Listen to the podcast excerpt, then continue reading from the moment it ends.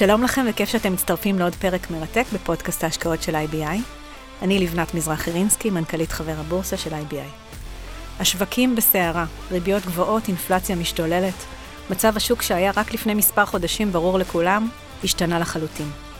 הרבה אנשים שואלים את המומחים שלנו איפה לשים את הכסף. אין לנו אפשרות לחזות מה יקרה מחר. ובדיוק בגלל זה אחד הדברים שאני כן חוזרת ואומרת, זה שחשוב לפזר את הכסף על מנת לצמצם תנודתיות במטרה שהתיק שלי יתאים לכל מצב שוק. דרך יעילה לצמצם את התנודתיות של תיק הנכסים, היא לשלב בו נכסים אלטרנטיביים. נכנס, נכסים אלטרנטיביים, תכף נסביר מה הם, מאופיינים במתאם נמוך יחסית לנכסים מסורתיים בשוקי הכסף, כלומר הם מתנהגים לרוב אחרת. בדיוק על זה היום נדבר עם לירן רבר, מנהל שיווק השקעות אלטרנטיבית ב-IBI בית השקעות. שלום לירן. היי לבנת. ראשית disclaimer, שנייה לפני שמתחילים, חשוב לנו להבהיר ולהדגיש שכל המידע שאנחנו מביאים כאן הוא מידע חלקי שנועד לעזור לכם. אל תתייחסו אליו כאל המלצת השקעה או כייעוץ אישי שדורש בירור צרכים יסודי ומעמיק, אלא כמידע איזו. לירן, בוא נתחיל מההתחלה. מה זה השקעות אלטרנטיביות? אז אה, למעשה השקעות אלטרנטיביות זה כל דבר שהוא לא בשוק הסחיר. זאת אומרת, אה, זה יכול להיות נדל"ן, זה יכול להיות חפצי אומנות, זה יכול להיות קריפטו, אשראי צרכני, כל דבר שהוא ללא קורלציה לשוק ההון. זה השקעה אלטרנטיבית. אבל כל מה שאמרת עכשיו יכול להיות גם מניות על אותם אה, סקטורים בדיוק, ואז זה כן שוק ההון, אז מה בכל זאת ההבדל? נכון, ההבדל הוא שבעצם אה, בשוק השכיר אנחנו מקבלים את כל הבטן של השוק. התנודתיות, הירידות, העליות, זה הרבה פעמים לא קשור לכלכלה, זה קשור לפסיכולוגיה, ובהשקעות אלטרנטיביות אנחנו פשוט מנטרלים את זה. זאת אומרת, כל הנושא של ביקוש והיצע ופרמטרים אה, משתנים אקסוגנים, מה שנקרא, שהם לא חלק מהשוק עצמו. לגמרי, לגמרי. אוקיי, אז למה אלטרנטיבי? אז אנחנו בעצם אה, רואים שככל שיש הון אה, למשפחה, למוסדי, הוא זקוק לעוד ועוד אה, פתרונות מעבר לשוק השכיר, ואנחנו הולכים לחפש אותם בכל מיני מקומות שלא ניתן למצוא אותם בשוק הקונבנציונלי. אז אם זה נדל"ן, אנחנו לא נקנה עוד ועוד דירות או בניינים, אלא נרצה גם חוב לנדל"ן. אותו דבר בכל מיני אה, סגמנטים שונים, אם זה אשראי צרכני, ואם זה קריפטו, ואם זה כל דבר אה, ש, שיכול להיות בעניין הזה.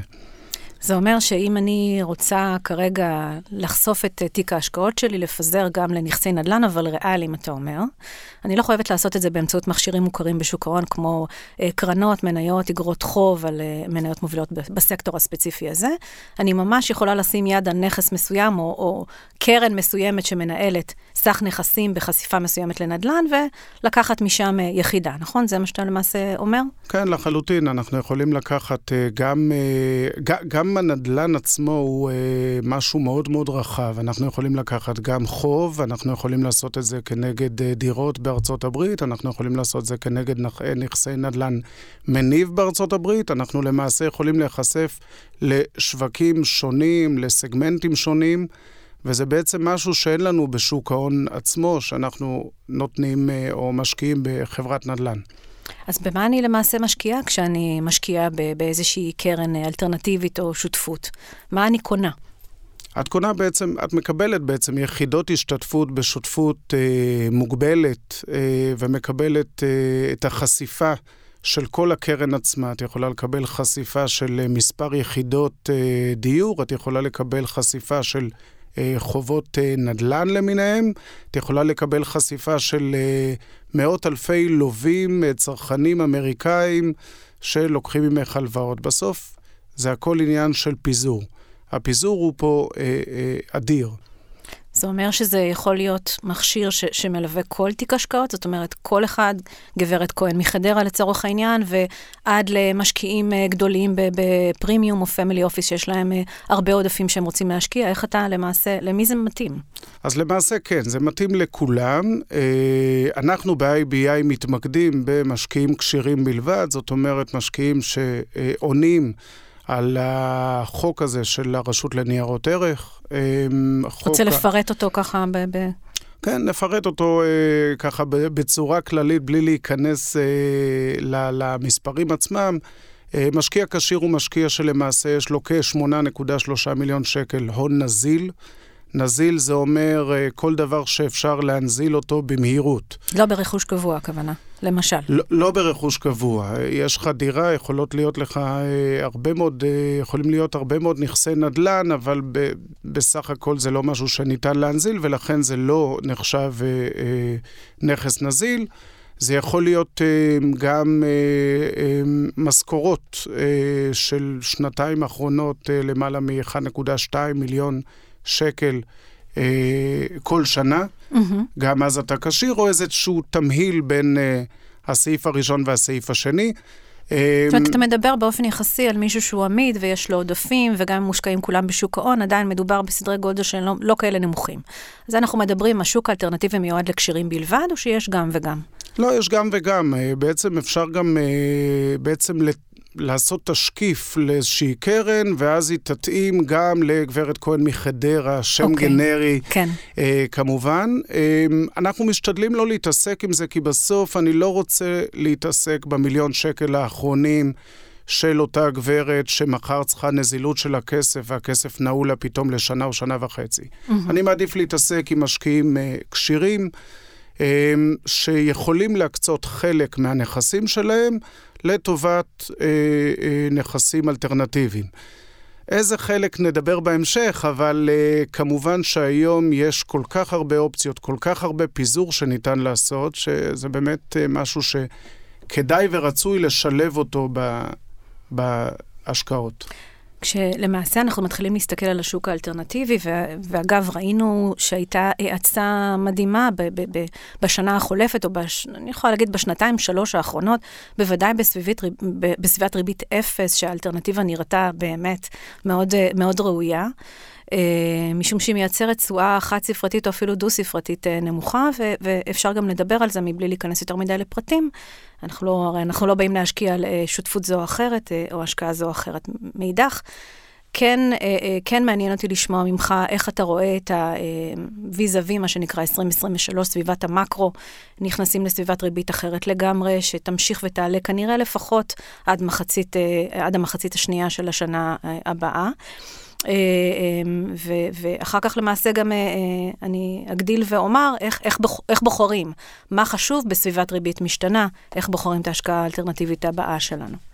אז אנחנו למעשה התחלנו, אנחנו כבר בעסק עשר שנים. ה-IBI זה גוף פורץ דרך, הוא התחיל ראשון, ויש לנו ניסיון של הרבה מאוד שנים, אבל באמת, כמו שאמרת, משנת 2019-2020 אנחנו רואים עלייה. אה, דרמטית. הסיבה שאנחנו רואים עלייה זה שהתחילו להיות קצת משברים בשוק, ובאופן טבעי אנשים אה, מחפשים את האלטרנטיבות. האלטרנטיבה יכולה להיות פיקדון בבנק, האלטרנטיבה יכולה להיות רכישת נכס נדל"ן, והאלטרנטיבה יכולה להיות קרנות השקעה אלטרנטיביות. אמ, הריבית לא, לא אה, הייתה אלטרנטיבה ראויה בשנתיים. האחרונות, כך שזה שם את הפקדונות בצד, ובהחלט התחילו נכון, להסתכל על השוק. נכון, אז היינו בריבית אפס, כן. ואנחנו הלכנו לכיוון הקרנות האלטרנטיביות, כי באמת ראינו משהו שהוא חסר קורלטיביות, נותן עדיפות על, אה, על ריבית אפס בפקדונות, או ריבית מאוד מאוד נמוכה באגרות חוב קונצרניות, וראינו משהו שעושה יותר. אה, אם אנחנו מסתכלים על שנת 2023, אנחנו עדיין... אה, רואים אה, תוחלת מאוד מאוד גבוהה בקרנות האלטרנטיביות. מן הסתם יש היום אלטרנטיבות, יש היום פקדונות בבנק, יש היום אה, תשואות גבוהות יותר באגרות החוב הקונצרניות, אבל עדיין אנחנו רואים עלייה בריבית הפנימית של כל קרנות ההשקעה האלטרנטיביות. זאת אומרת, אנחנו צריכים לעשות יותר. וזו באמת המטרה. המטרה היא באמת לקחת את כל הנושא של פקדונות ולשים אותו רגע בצד, כי אתה לא ממצה את עליית הריבית עד תומה. ברגע ששמת את, אה, את ההשקעה בפיקדון, אה, קיבעת לעצמך איזה ריבית, יכולה להיות ריבית יפה לשנה קדימה. לטוב ולרע. כמובן. חשוב לטוב, להגיד. לטוב ולרע, אבל אה, עדיין לא אה, ניצלת את כל עליית הריבית שאנחנו רואים. זאת אומרת, אנחנו גם היום בריבית אה, אה, מאוד מאוד גבוהה, עדיין צופים שהריבית תעלה. נכון, אז אף אחד לא יודע לאיזה מחם לסגור את הפיקדון. בדיוק, אמת. אז אנחנו לא יודעים אה, למתי, אנחנו גם לא יודעים מתי הבנקים יפסיקו לתת את לשלם. הריבית, אה, לשלם את הריבית הגבוהה הזאת. אה, אני יכול להגיד לך שיש לנו המון אה, חברים בארצות הברית שלא מקבלים ריבית כל כך גבוהה על מטח כמו שהם מקבלים אה, בריביות ביס- בבנק. נכון. אה, מכל מיני סיבות של הבנקים אה, לגייס את הכסף. ועדיין אה, מסתכלים על העקום תשואה אה, קדימה ורואים שהעקום מתיישר ואפילו מתחיל לרדת. ולכן להערכתי, אנחנו נתחיל ב, בתחילת 2023 כבר לראות את העקום הזה נשבר כלפי מטה והפקדונות יתחילו לרדת. בקרנות האלטרנטיביות אתה נמצא עדיין על הגלגל, אתה נמצא עדיין על המשחק הזה של ריביות גבוהות. כי אם היום נתתי הלוואה לשנה וחצי בריבית גבוהה וניצלתי את עליית הריבית, עדיין יש לי משך חיים ממוצע של הלוואות של שנה וחצי ליהנות מהריביות האלה. ולכן זו הזדמנות כחלק מפיזור תיק כמובן אה, כללי. אז אם אני ממשיכה למעשה את מה, ש, אה, מה שאמרת עד כה, אה, יש הרבה פחות אי-ודאות בשוק האלטרנטיבי, בוודאי במשתנים שמשפיעים באופן ישיר על שוק ההון. איך בכל זאת משפיעה הסביבה המקרו-כלכלית על, אה, על, על השוק האלטרנטיבי? איפה כן אה, אנחנו רואים ניצנים או יותר מניצנים? ולא רק בתשואה, למעשה אה, אי-הוודאות אמורה בסופו של דבר להשפיע באיזשהו אופן גם על הנכסים הריאליים. כמובן, אנחנו לא חפים אה, מקורלציה בסוף אה, כזו או אחרת למקרו-כלכלה. אנחנו צריכים רק למתן אותה, לה- להחליק אותה כלפי השנה. זאת אומרת, גם עליית ריבית ומשבר ריאלי, במידה ויבוא, אני חייב להגיד שאני חושב שהוא אה, כבר אה, מתון יותר ממה שחשבנו. אה, עשוי, עלול, סליחה, להשפיע על הנכסים שלנו. אם אנחנו נגיע, נגיע לאיזשהו משבר ריאלי, כיוון 2008, אז מן הסתם הנדלן, ערכי הנדלן ירדו, וזה יפגע גם בקרנות האלטרנטיביות. אבל ברמת העיקרון, הפיזור אמור לתת לנו את, ה, את הביטחון. אה, הפיצוי של עליית הריבית צריך לתת לנו את הביטחון ואת הפיצוי על חדלות הפירעון במידה והיא תעלה, כי שוק העבודה ייפגע, והוא ייפגע בהמשך. Mm-hmm. שאלה כמה הוא ייפגע בהמשך, והמטרה היא באמת לתת חוסר קורלטיביות גם אם יש ירידות בשווקים. זאת אומרת, גם ב-2008 היו ירידות דרמטיות בשווקים, וקרנות כמו שלנו, אני מניח, אה, אה, היו יחסית מגנות על תיק ההשקעות. לא ניתן לחזות, לא ניתן לדעת אה, מה ילד יום, אנחנו מסתכלים היום שנה קדימה, ובסך הכל אנחנו רואים עדיפות בנכסים האלה. ו...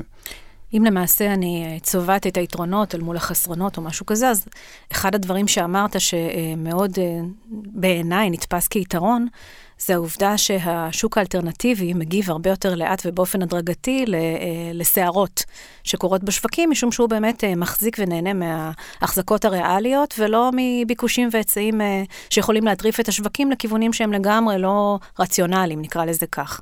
זה יתרון אחד שאני יכולה לצבוע. איפה לפי דעתך יש יתרונות נוספים? ואיך זה בא לידי ביטוי בבחירה שלנו? איך בכלל בוחרים איזה קרן לפי השיוך של מה נותן לי יתרון לאורך זמן כמשקיע? אז בסוף, אם אנחנו באים אה, לבחור קרן אחת, אז באמת אנחנו צריכים איזשהו אה, ייעוץ מקצועי, אה, וזה מה שאנחנו בעצם אה, אה, נותנים. אה, יש לנו בעצם ארסנל של מוצרים, ואנחנו אה, באים ובוחרים את הקרן המתאימה לפי אה, גיל המשקיע, אה, מה שיש לו כבר אה, בתיק. אה, אה, איפה שהוא כבר השקיע. בירור צרכים, כמו שנעשה של- בייעוץ השקעות. סוג של בירור צרכים, למרות שאנחנו לא מחויבים בבירור צרכים ואנחנו גם לא מייעצים. אנחנו חושפים את המשקיע והוא בסוף בוחר. אבל בואו נלך למשקיעים הכשירים, כן. אליהם אנחנו פונים. פה המגוון אה, הוא מה ששולט. כמו שהיום בתיק השקעות אנחנו בוחרים כמה ניירות, זה לא שאנחנו שמים בסוף נייר של S&P או איזו איגרת חוב בדיוק. אחת, אלא אנחנו עושים אה, אה, מגוון של אה, אה, ניירות. גם פה אנחנו לוקחים כמה קרנות אלטרנטיביות ויודעים לדרג אותן לפי רמת הסיכון ולפי החשיפות. אנחנו לא ניקח משהו שעושה אשראי צרכני וניקח עוד קרן שעושה אשראי צרכני, אלא נגוון גם לאשראי צרכני, גם לנדל"ן פרטי, גם לנדל"ן אה, מניב, גם בישראל, גם בארצות הברית, לפי צורכי הלקוח ולפי מה שהוא לאן שהוא מתחבר יותר. מה חשוב למעשה בבחירת uh, קרן אלטרנטיבית? אולי בכלל שווה לקנות uh, סל? אני שומעת על מכשירים של Fund of Funds שיכולים לאגד בתוכם השקעות. Uh, יש עכשיו, שמעתי לאחרונה, ניהול תיקים של השקעות אלטרנטיביות בלבד, אין בכלל שוק שכיר. איך בוחרים, או שעדיף לתת למישהו לבחור במקומנו, אחרי שקיבלנו את הייעוץ ובירור צרכים ראשוני וכולי. אז קודם כל יש לנו כמה אינדיקציות. דבר ראשון, כדאי לעשות השקעות אלטרנטיביות עם גופים מוסדיים. אוקיי. Okay. אה, גוף מוסדי זה גוף אה, שהרבה פעמים הוא שקוף, ציבורי, אפשר לבדוק אותו, יש השקעות אה, של מוסדיים בפנים. והוא בעצם נותן את כל השקיפות uh, שרצויה כלפי הלקוחות. בין היתר משום שהוא חייב, נכון? כך שזה ה... מגן על המשקיע. לחלוטין, כן. מגן על המשקיע, ו- וזה החובה שלנו לעבוד עם אדמיניסטרציה ומשפטית כן. וראיית חשבון כמו שצריך, uh, ול- ולצערנו יש הרבה מאוד גופים פרטיים שעושים uh, כל מיני השקעות אלטרנטיביות, ובסוף... המשקיע יכול להיחשף להונאות ולכל מיני uh, דברים פחות נעימים uh, בשוק שלנו, כי הוא בסוף uh, לא שוק רגול... שעובדת עליו רגולציה כזו או אחרת, מלבד הרגולציה של משקיעים כשירים של הרשות לניירות ערך. כן. זאת אומרת, תבחר את בית ההשקעות שאתה, ועדיף בית השקעות, כזה שיודע על מה, במה הוא עוסק, וזה שהוא מחויב לשקיפות, ויש לו איזשהו טרק רקורד כבר, נכון? זאת אומרת, זה גם חשוב. לגמרי. לא להיכנס לאירוע חדש. בדיוק. בית השקעות שיודע מה שהוא עושה, בית השקעות עם uh, uh, טרק רקורד uh, מאוד מאוד רחב ומאוד מאוד uh, uh, ותיק. אמ, יחד עם זה הייתי גם בודק כמובן אם יש גופים מוסדיים שמשקיעים בתוך הקרנות. זה גם מאוד מאוד חשוב בסוף... אה, איך אה, יודעים?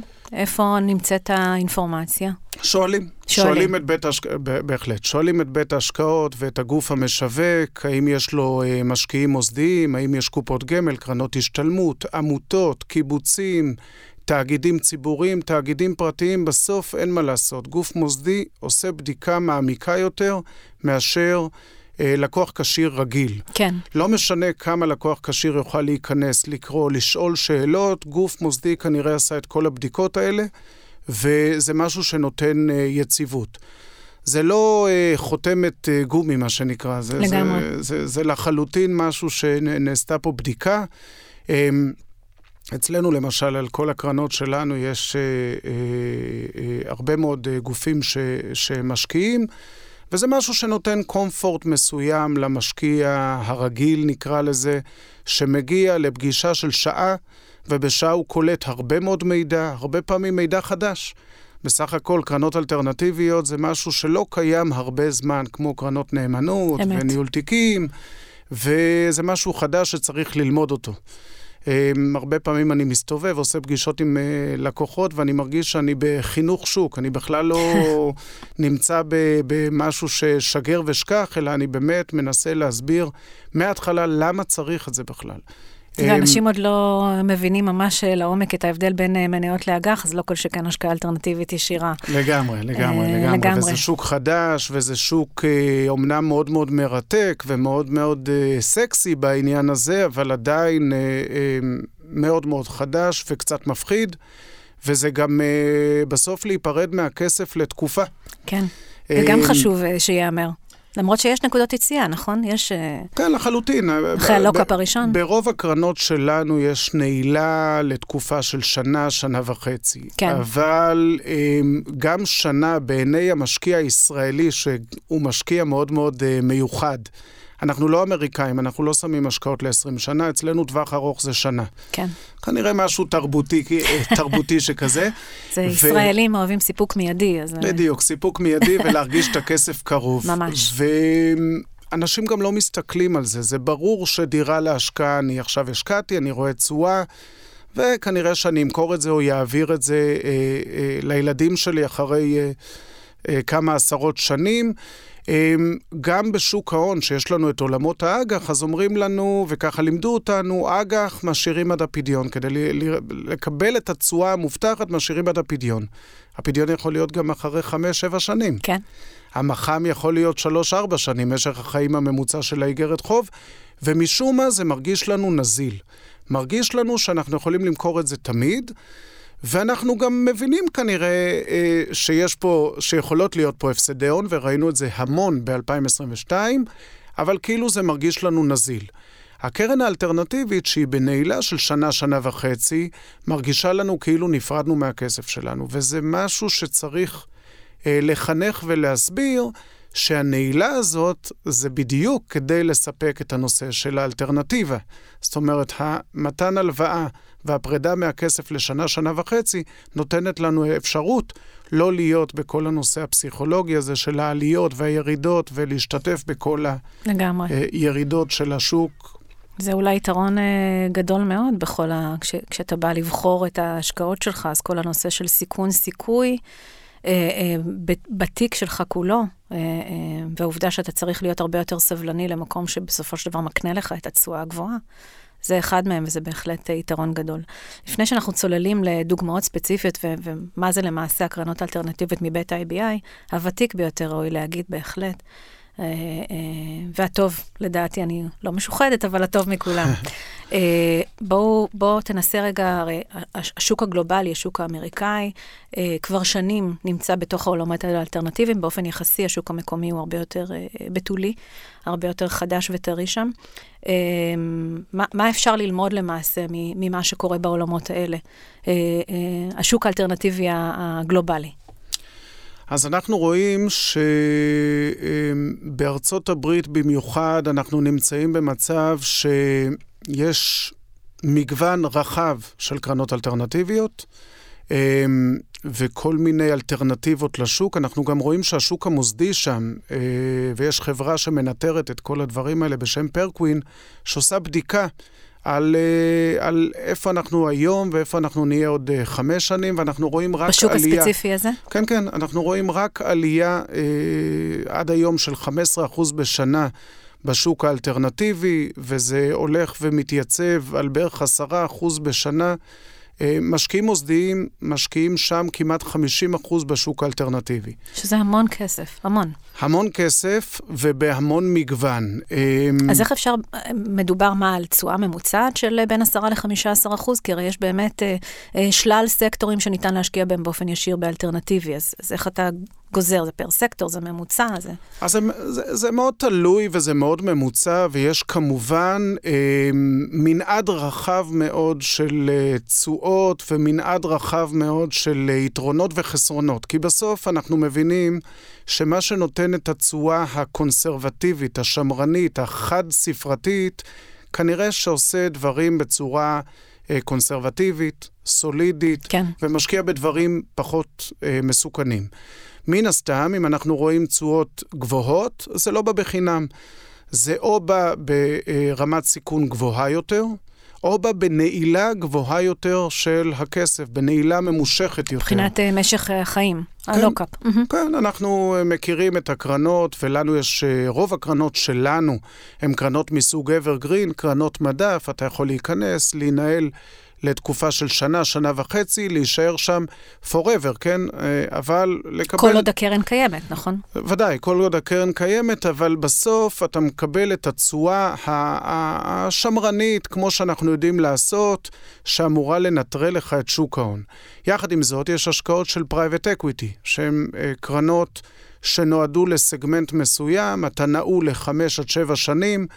אתה, הקרן מגייסת כסף, אה, עושה deployment, עושה אה, אה, בנייה של נכסים ומוכרת את זה לצד אה, ג'.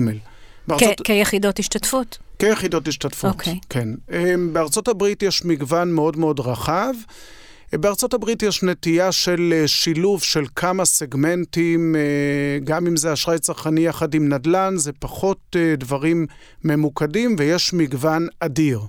בארץ אנחנו עדיין עם מגוון מאוד מאוד נמוך, יש כמה בתי השקעות שהם מאוד מאוד uh, פעילים בעניין הזה, אבל עדיין זה לא מגוון אדיר, זה לא קרנות נאמנות שיש למעלה מאלף קרנות נאמנות בשוק, אלא יש כמה בודדים, ואנחנו לפחות ב-IBI משתדלים לעבוד בסגמנטים שאנחנו מכירים. זאת אומרת, אם יש קרן שעושה אשראי צרכני, זה מה שהיא תעשה. אשראי צרכני בארצות הברית, לא ייכנס לשם שווקים אחרים, okay. אוקיי. לא נכניס לשם פתאום נדל"ן, האנליסטים הם מומחי התוכן של אותו סגמנט, זה מה שאנחנו יודעים לעשות. אז אולי צריך להיזהר גם מזה, plain vanilla, רציתי להגיד. plain vanilla. כן, לגמרי. מאוד יכול להיות שיש מקומות שבהם קרן יכולה להתחיל במקום אחד ולסיים במקום אחר, זאת אומרת לשלב סקטורים, כך שאתה לא באמת יודע איפה אתה נמצא, ואם אין מספיק גילוי או שקיפות, אז זה יכול להיות לרועץ. נכון, אנחנו גם אה, מכירים אנשי שיווק, אה, ואיש שיווק טוב יכול להיות, אה, לצבוע את הכל בצורה מאוד מאוד מסוימת, וגם פה חשוב להבין את מנעד ההשקעה. אמ, אם הקרן ממונפת, אם הקרן אה, עושה נדל"ן שהוא לא בדיוק כמו שהסבירו לנו. הסבירו לנו שאנחנו משקיעים בחוב נדל"ן, ופתאום הקרן עושה גם יזמות. זה משמעותי. איך אפשר לדעת את זה? אנחנו צריכים לדרוש שקיפות. אנחנו צריכים לראות... אחת לכמה זמן, או... ברמת העיקרון, אנחנו נבקש שאחת לחודש הבית השקעות יוציא לנו איזשהו דיווח, איזשהו אה, מכתב של מנהל הקרן. אם אנחנו לא מקבלים את זה, אנחנו צריכים לדרוש את זה. אוקיי. Okay. בפגישה הראשונית, אנחנו צריכים לראות דף מוצר, אנחנו צריכים לראות מצגת. אנחנו צריכים לראות את התמהיל של הנכסים בפנים. לא לפחד לשאול את השאלות ה... אתה אומר, הכל לגיטימי. כל שאלה היא לגיטימית במובן הזה. לחלוטין. ו... עכשיו, יותר מזה, זה גם... היות וזה מוצר שהוא יחסית אה, אה, בחיתוליו, כן. נקרא לזה, גם אם הוא אה, נמצא עשר שנים, זה יחסית אה, כן. אה, בחיתוליו, אנחנו צריכים לדרוש אה, הכל. וכל שאלה היא לגיטימית. אין שאלה שלא נעים לשאול, כי שאלו את זה כבר 200 פעם לפניי, אלא כל שאלה היא לגיטימית. הקטע הוא לראות במה הנכס משקיע. מי בפועל מנהל את הקרן. אני קורא לזה אימא ואבא. בסוף ב-IBI אמ, יש אימא ואבא. יש מנהל קרן שהוא שותף מנהל בקרנות, יש את IBI שהוא בעל השליטה. זה לא אה, לקחת את היכולות גיוס של IBI, לגייס עם זה כספים ובסוף להעביר למישהו אחר. גם אם זה האח הגדול באמריקה, לנהל את הכספים, בסוף אפשר לבוא אלינו, מגדל שלום, זה לא רחוק, ולראות את הכל. יש את הכל בצורה שקופה. ומי שקצת אה, שם ערפל על השקיפות הזאת, או, או, או עוטף את זה בכל מיני דברים אחרים... זה דגל אדום. ד, זה דגל אדום. צריך ללכת ולשאול את השאלות ולהבין עד הסוף, ולא להתפתות להשקיע. וזה גם ריצת מרתון. זה לא שסוף ההשקעה נגמרת בתאריך מסוים בחודש. בסוף, הכל בסדר, שיהיה חודש הבא, שיהיה עוד חודשיים, העיקר שירגישו בנוח להשקיע בהשקעות האלה. למעשה, במשפטים האחרונים שלך נגעת קצת ב downside, כי עד עכשיו אמרנו מה שנקרא להלל ולשבח את כל הנושא של האלטרנטיבי, בטח בשווקים מאוד תנודתיים. איפה אתה רואה את החיסרון של ניהול תיק אלטרנטיבי, או איפה אפשר להפסיד, אם אפשר להפסיד בהשקעות מהסוג הזה, בדומה לשוק ההון, ששם אפשר גם להפסיד את הקרן? אז אצלנו קצת יותר, אה, צריך להיות מאוד מאוד מוכשר כדי אה, להפסיד מערך הקרן, כי בסוף הם, הסיכונים הם אה, מאוד מאוד מובנים. זאת אומרת, יש סיכון שזה סיכון מקרו, בסדר? נדל"ן, יהיה כן. משבר נדל"ן. במשבר נדל"ן חריף, גם אנחנו נפסיד, אין מה לעשות, זה חלק מהעניין. שזה אומר אבל... שגם חלק מהקרן שלי יכול uh, להיפגע כתוצאה מה... כן, ודאי, חלק מהקרן יכול להיפגע. Uh, מה שהיה הוא לא מה שיהיה, וזה לא, uh, לא ערבות לשום דבר. גם בקרן שאתה רואה שהטרק רקורד שלה הוא uh, מושלם, ויש שם תשואות חיוביות, זה לא אומר שום דבר על מה שעתיד לבוא. אוקיי. Okay. זה משבר אה, אה, ספציפי באותו סגמנט, אה, יכול להיות... הוא אה... צריך להכות חזק על מנת ש...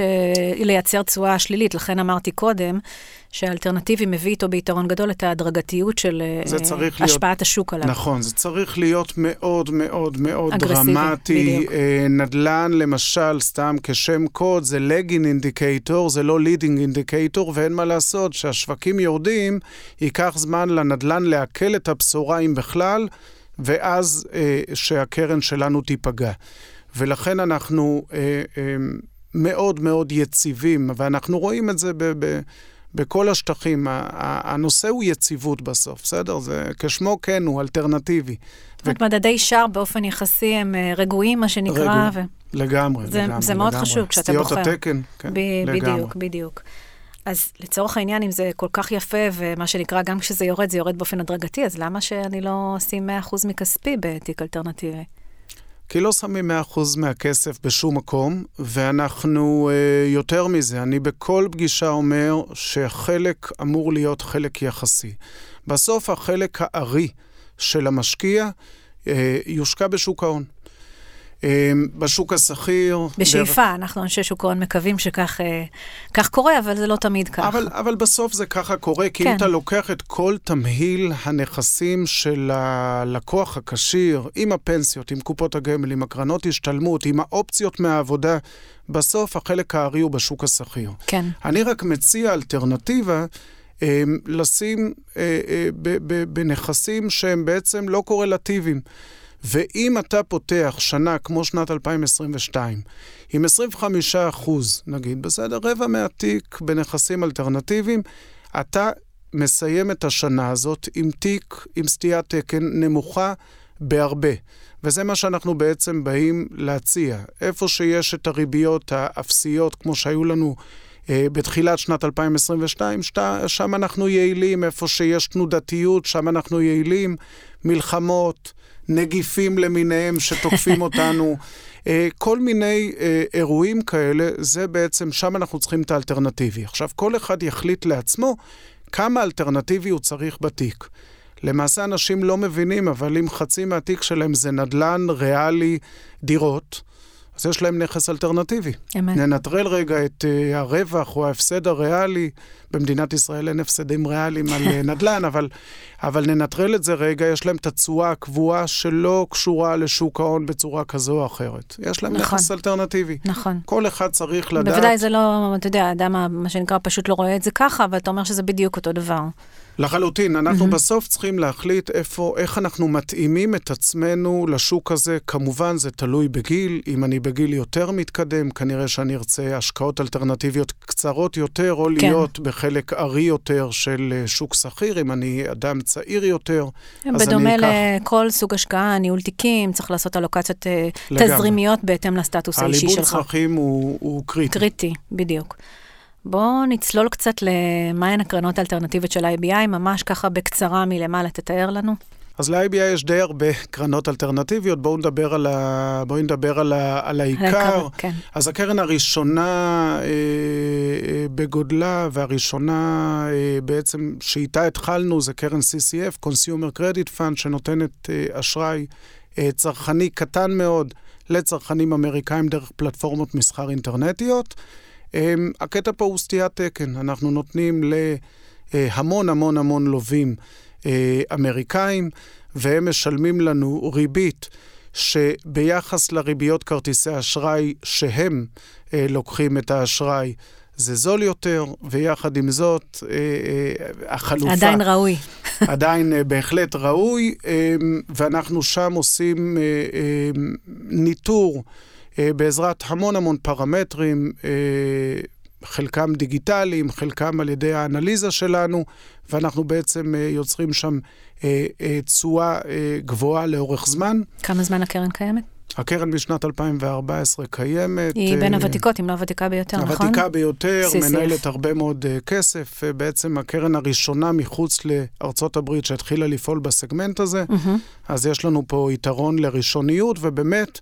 ראינו פה הכל, ראינו פה אה, עליות של ריבית, ראינו פה ירידות, ראינו פה עליות של דיפולטים, ירידות של דיפולטים.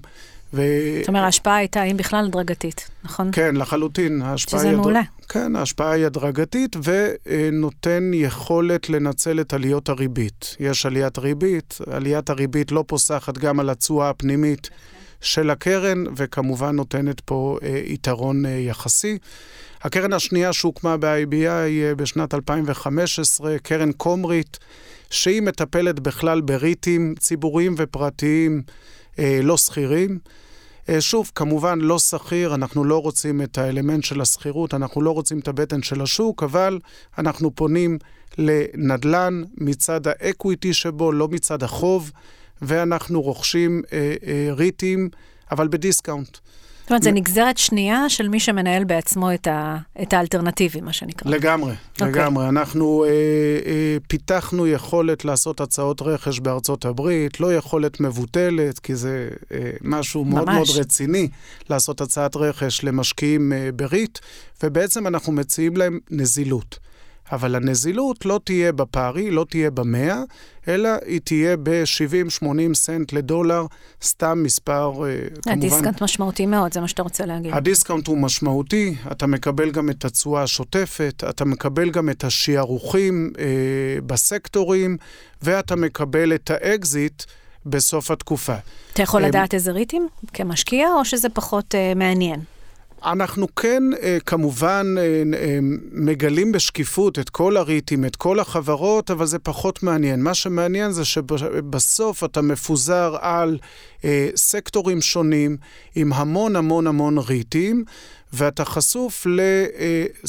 לכל הסגמנט הזה של נדל"ן מניב בארצות הברית, ו...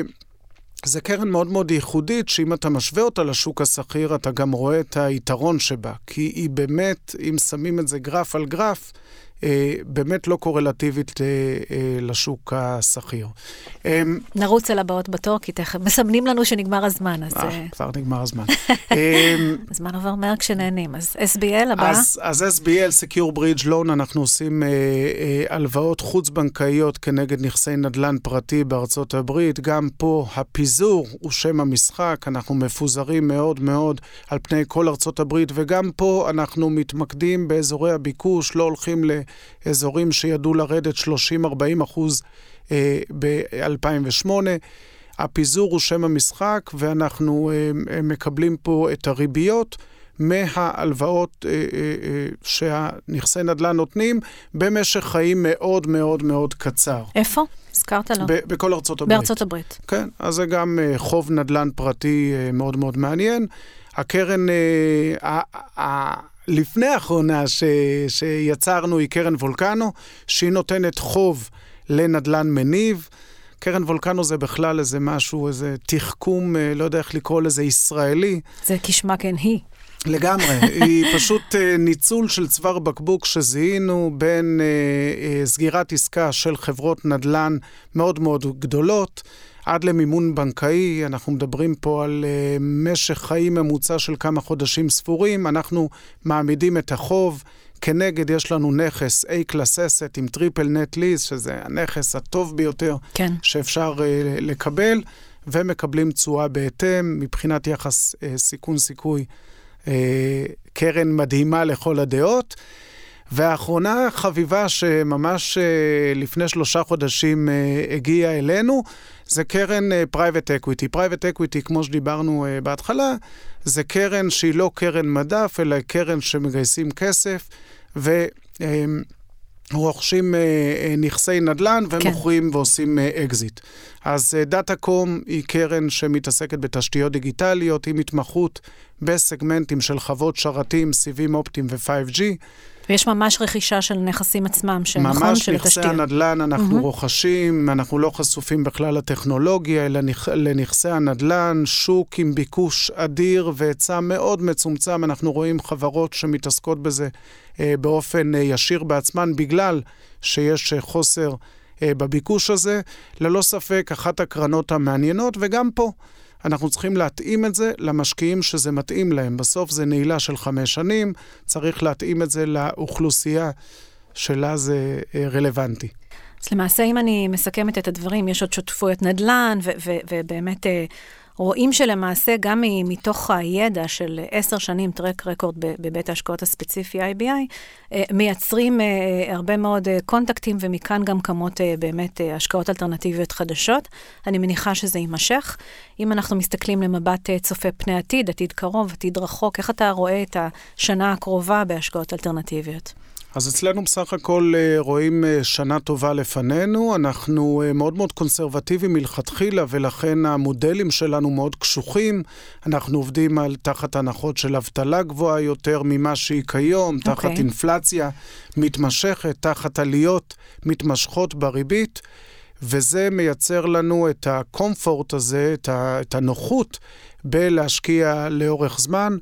אה, בסך הכל אה, אה, השנה הולכת להיות שנה טובה, קצת מזכירה את השנה שאחרי הקורונה, יש ריבית גבוהה, אנחנו מנצלים אותה, אנחנו לוקחים נכסים ונותנים הלוואות בריבית יותר גבוהה, מה שצפוי להופיע בהמשך בתשואות שלנו. אז זה ימשיך להיות למעשה אטרקטיבי בעיניך. לחלוטין, לחלוטין. אוקיי, אז אני אסכם קצת ברשותך. בשורה התחתונה, האפיק האלטרנטיבי הוא גורם מאזן, בהסתכלות שנה ושנתיים קדימה של ריביות עולות ואי-ודאות בשוק ההון, נראה שהאפיקים האלטרנטיביים בהחלט נותנים מענה מעניין.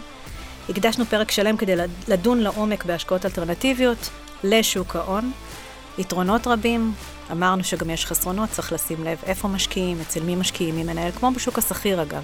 תמיד חשוב מי מנהל לך את הכסף. אה, היעדר תלות בשווקים זה כמובן, ובוולטיליות, בתנודתיות של השוק, ואמרנו שגם כשהיא משפיעה, היא משפיעה לגמרי באופן הדרגתי, זה יתרון מאוד מאוד גדול. אה, פיזור, אפשרות לנצל הזדמנויות אה, שלא תמיד אפשריות בשוק ההון, פחות נגישות. בשנים האחרונות ההשקעות האלטרנטיביות רשמו צמיחה משמעותית מאוד והערכה, שגם בחמש השנים הקרובות, ללא ספק, יהיה תחום שיהיה מאוד מעניין לעקוב אחריו. אז תודה רבה לירן. תודה לבנת. אנחנו מודים לכם שהייתם איתנו בעוד פרק בפודקאסט ההשקעות של IBI. אתם מוזמנים ללחוץ עוקב אחר הפודקאסט כדי שתוכלו לקבל התראות על הפרקים הבאים.